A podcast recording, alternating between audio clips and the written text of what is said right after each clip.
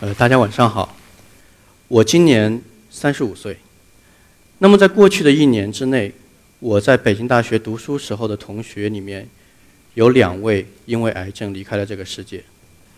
我想这样不幸的故事，也在在座的各位周围发生过。癌症已经成为全世界严重威胁人类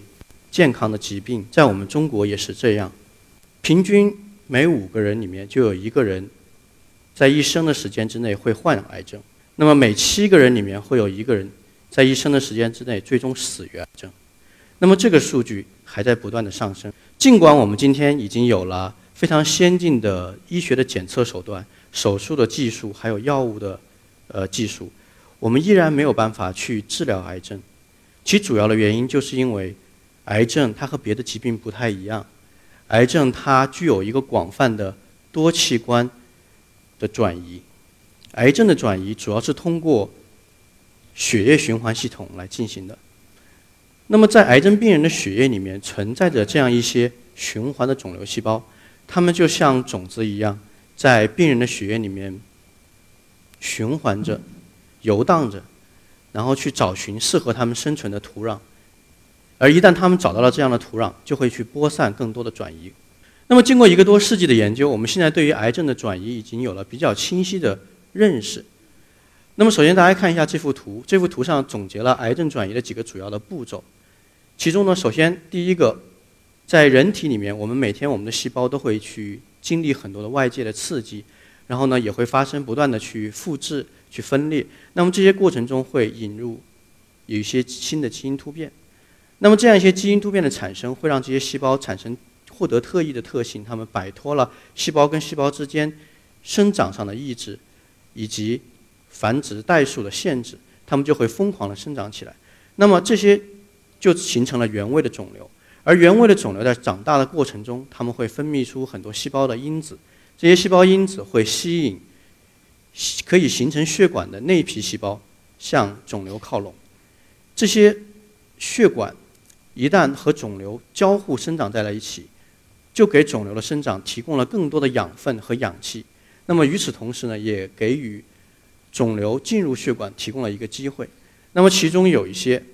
比较厉害的肿瘤细胞，它们具有更强的迁移和这种爬行的能力，它们就能够穿出原来的位置，然后进入到血管。一旦它们进入到血管，就好像一个歹徒、一个罪犯开着车上了高速公路，我们再想抓住他们就很难了。这些进入血管的细胞、肿瘤细胞，随着我们身体的循环系统，就会快速的播散到我们的其他器官。而一旦它们在其他器官的这些毛细血管里面再一次停留下来，它们就会启动另外的生物学过程，再一次的穿出血管，然后建立起一个转移灶。那么这就是肿瘤转移的几个主要的步骤。那么这些步骤在我们生物学的实验室里面。已经得到了很好的研究，在医学的临床上也得到了很好的研究，只是其中这个作为肿瘤转移这个最关键的媒介，也就是病人血液里面的循环肿瘤细胞的研究，一直非常的有限。其主要原因就在于技术手段的限制。那么我这里给大家演示的，这是一管我们人类的血，这里有三毫升。那么如果大家把自己想象成为我们想象成为一个小小的机器人。到这个血液里面去看一下它的微观的环境，就会看到，在这个电影上给大家展示的图景。我们的血液里面大量的是血红细胞，一毫升的血液里面有大概五十亿个血红细胞。同时呢，我们还有大量的这种白细胞。而在癌症病人的血液里面，一毫升血我们仅仅能够找到几个到几十个的循环肿瘤细胞，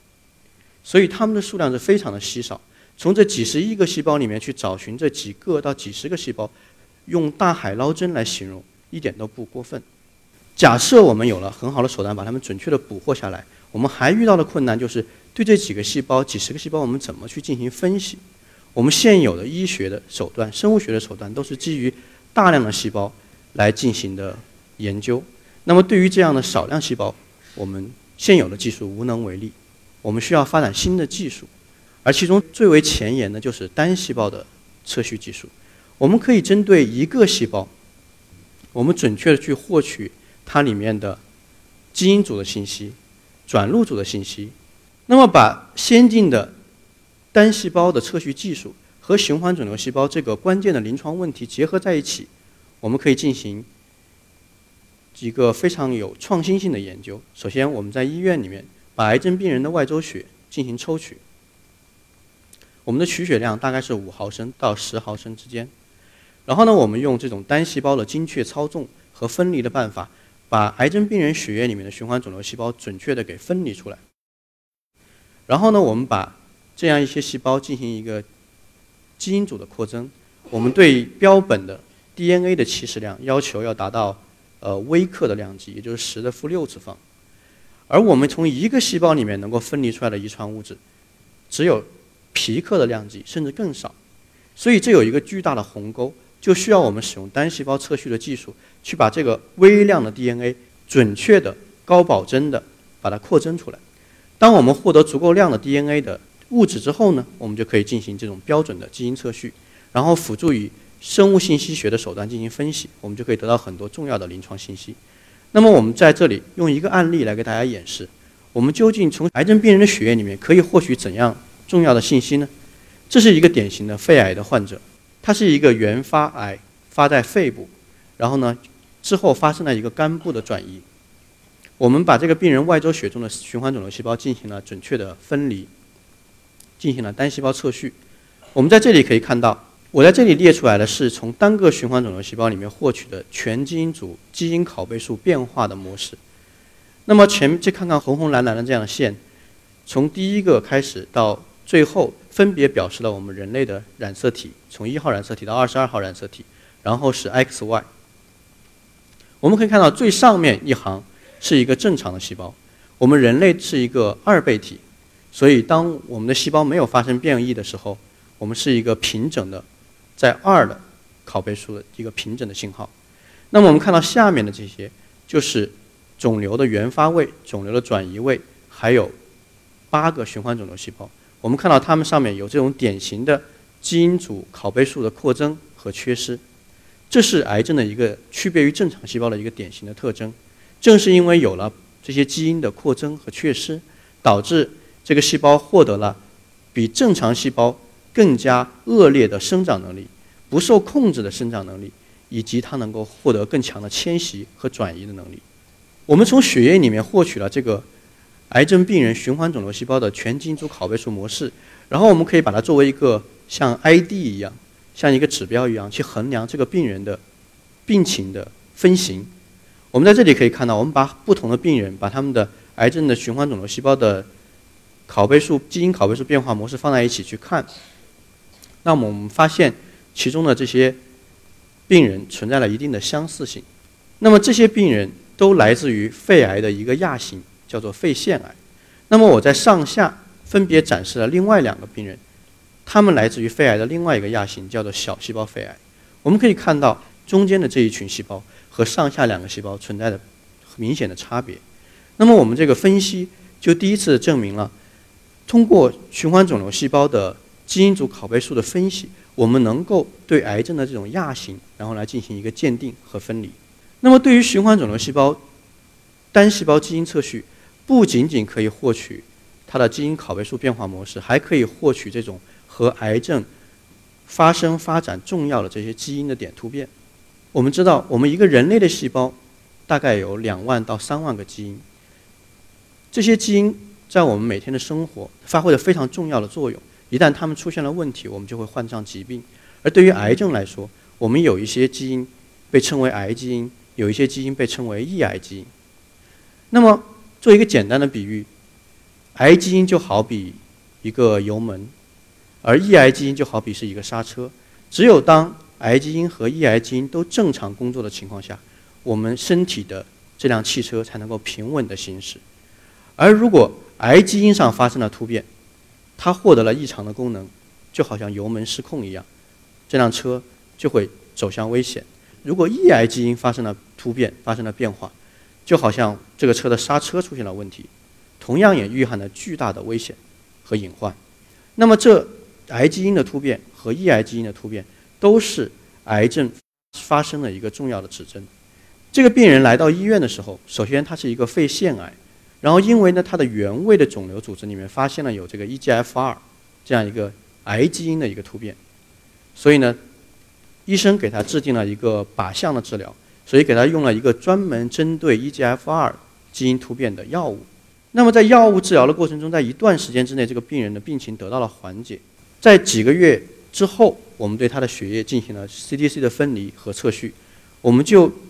奇怪的发现，这个血液里面不仅仅可以看到 EGFR 基因的突变，同时我们还看到了 PIK3CA 基因的突变，还有 RB1、TP53 这两个抑癌基因的失活。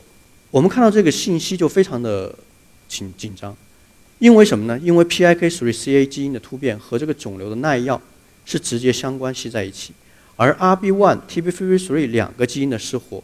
和肿瘤从肺腺癌向小细胞转肺癌的转化又直接的相关。我于是我们把这个信息及时的反馈给了这个医生，我们的这个预测很不幸的就被证实了。这个病人不久之后就出现了药物的耐药，并且在他的肝部的转移位出现了向小细胞肺癌的转化。信息的及时的提前的这样一种预警，可以为医生及时的改变治疗方案提供宝贵的时间。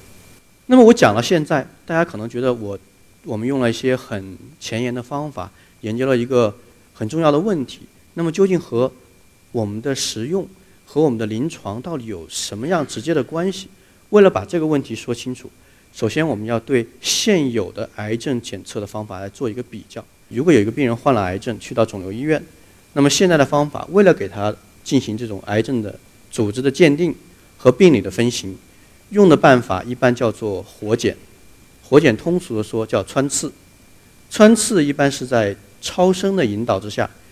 然后用一根针在这个病人的器官患病的部位，比如说肺癌，如果是肺癌就是肺部，用一根针插进去，然后取一个很小的肿瘤标本出来，然后做病理学的鉴定，做一个基因。突变的一个检测，这就是现在的方法。但是这种方法具有的很大的一个隐患就是，首先第一个，它的伤害性非常的大，不可能在疾病治疗的过程中反复的去使用。再者，我们进行这样的深层器官的这样的穿刺，容易造成内出血，甚至人为的造成肿瘤的播散和转移。这就是当前我们使用。活检的存在的巨大的一个问题。那么，如果我们能从血液里面来做，像我们刚才演示的那样，从血液里面把这些肿瘤细胞分离出来，然后对它们进行基因测序，对它们进行病理诊断，极大的避免了当前活检所存在这种巨大的危害。那我们这里究竟能不能做到这样呢？我们在这个病例身上也进行了一个演示。这样一个病人，我们在他疾病的治疗过程中。在化疗之前，在一线化疗之后，二线化疗之后，我们对他进行了循环肿瘤细胞的分离和测序。我们可以看到，在疾病治疗的过程中，它的基因突变图谱确实存在着一个动态的变化。而准确的获取这些信息，对于医生及时的去修改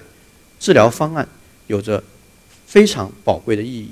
就是来自血液里面的循环肿瘤细胞的基因测序和分析，可以实现。对于致癌的关键基因的准确的探测，并且通过基因拷贝数变化模式的这种鉴定，可以为癌症的分型和预后提供重要的依据。那我们之前的这一部分的结果呢，已经发表于这个国际著名的学术期刊《美国国家科学院通讯》，那么也得到了呃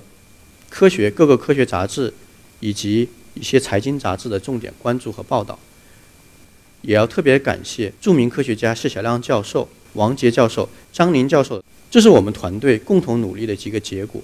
我们已经可以实现从肺癌到中国其他高发癌种的一个拓展性的研究，基于以循环肿瘤肿瘤细胞作为媒介的一个癌症的血液检测，可以在我们的个体化医疗、精准医疗中发挥重要的作用。基于血液的这种检测。是一种伤害性非常小的检测方式，正因为它伤害性非常的小，所以我们可以在病人治疗的病程中可以反复的去使用，及时的跟踪他的病情的进展，或者说它有没有发生耐药的变化，从而可以帮助医生及时的去调整治疗的方案。癌症的血液检测能不能推广到我们日常的这种体检，让我们在日常的体检中也去检测这些癌症的指标，然后来实现癌症的早诊早治呢？我想这是我们在未来五年之内，科学家和我们这些医生一起要努力去实现的。那么循环肿瘤细胞还有一个重要的功能，就是我们不仅仅可以来对它进行基因测序，我们还可以把循环肿瘤细胞进行体外的一个培养。我们不断的在讲精准的医疗、个体化的医疗。现阶段，假设我们有十种抗肿瘤的药物，那这个十种抗肿瘤的药物去给病人使用的时候，我们的医生大部分的情况下是基于经验的判断，或者现阶段我们基于呃部分基因的基因测序的结果来进行使用。这算不算得上真正的个体化医疗呢？我们如果能把循环肿瘤细胞从这个病人的血液里面准确的分离出来，然后在体外进行培养。我们把它培养成为一个系统的一个肿瘤细胞系，或者把它种植到免疫缺陷的老鼠身上，构建一个人源的肿瘤老鼠模型。我们就可以在体外把这十种抗癌药物对这些细胞来分别来进行试用。我们可以去看究竟哪一些药物能够更好的。有效的杀灭这个病人的肿瘤，以此我们来实现真正的针对每一个人的个性化医疗。癌症病人的血液里面不仅仅只有循环肿瘤细胞能够作为癌症标志物，它还有肿瘤分泌出来的循环肿瘤 DNA，还有肿瘤分泌出来的外泌体。如果我们能把这种血液里面的各种肿瘤标志物综合起来使用，可以极大的提升。我们国家癌症早期预防和无创诊断的水平，能够造福广大的癌症患者。虽然癌症很难治愈，很难被攻克，但是呢，全世界的科学家和医学工作者都在不断的努力。我想，伴随着我们现在基因技术的广泛应用，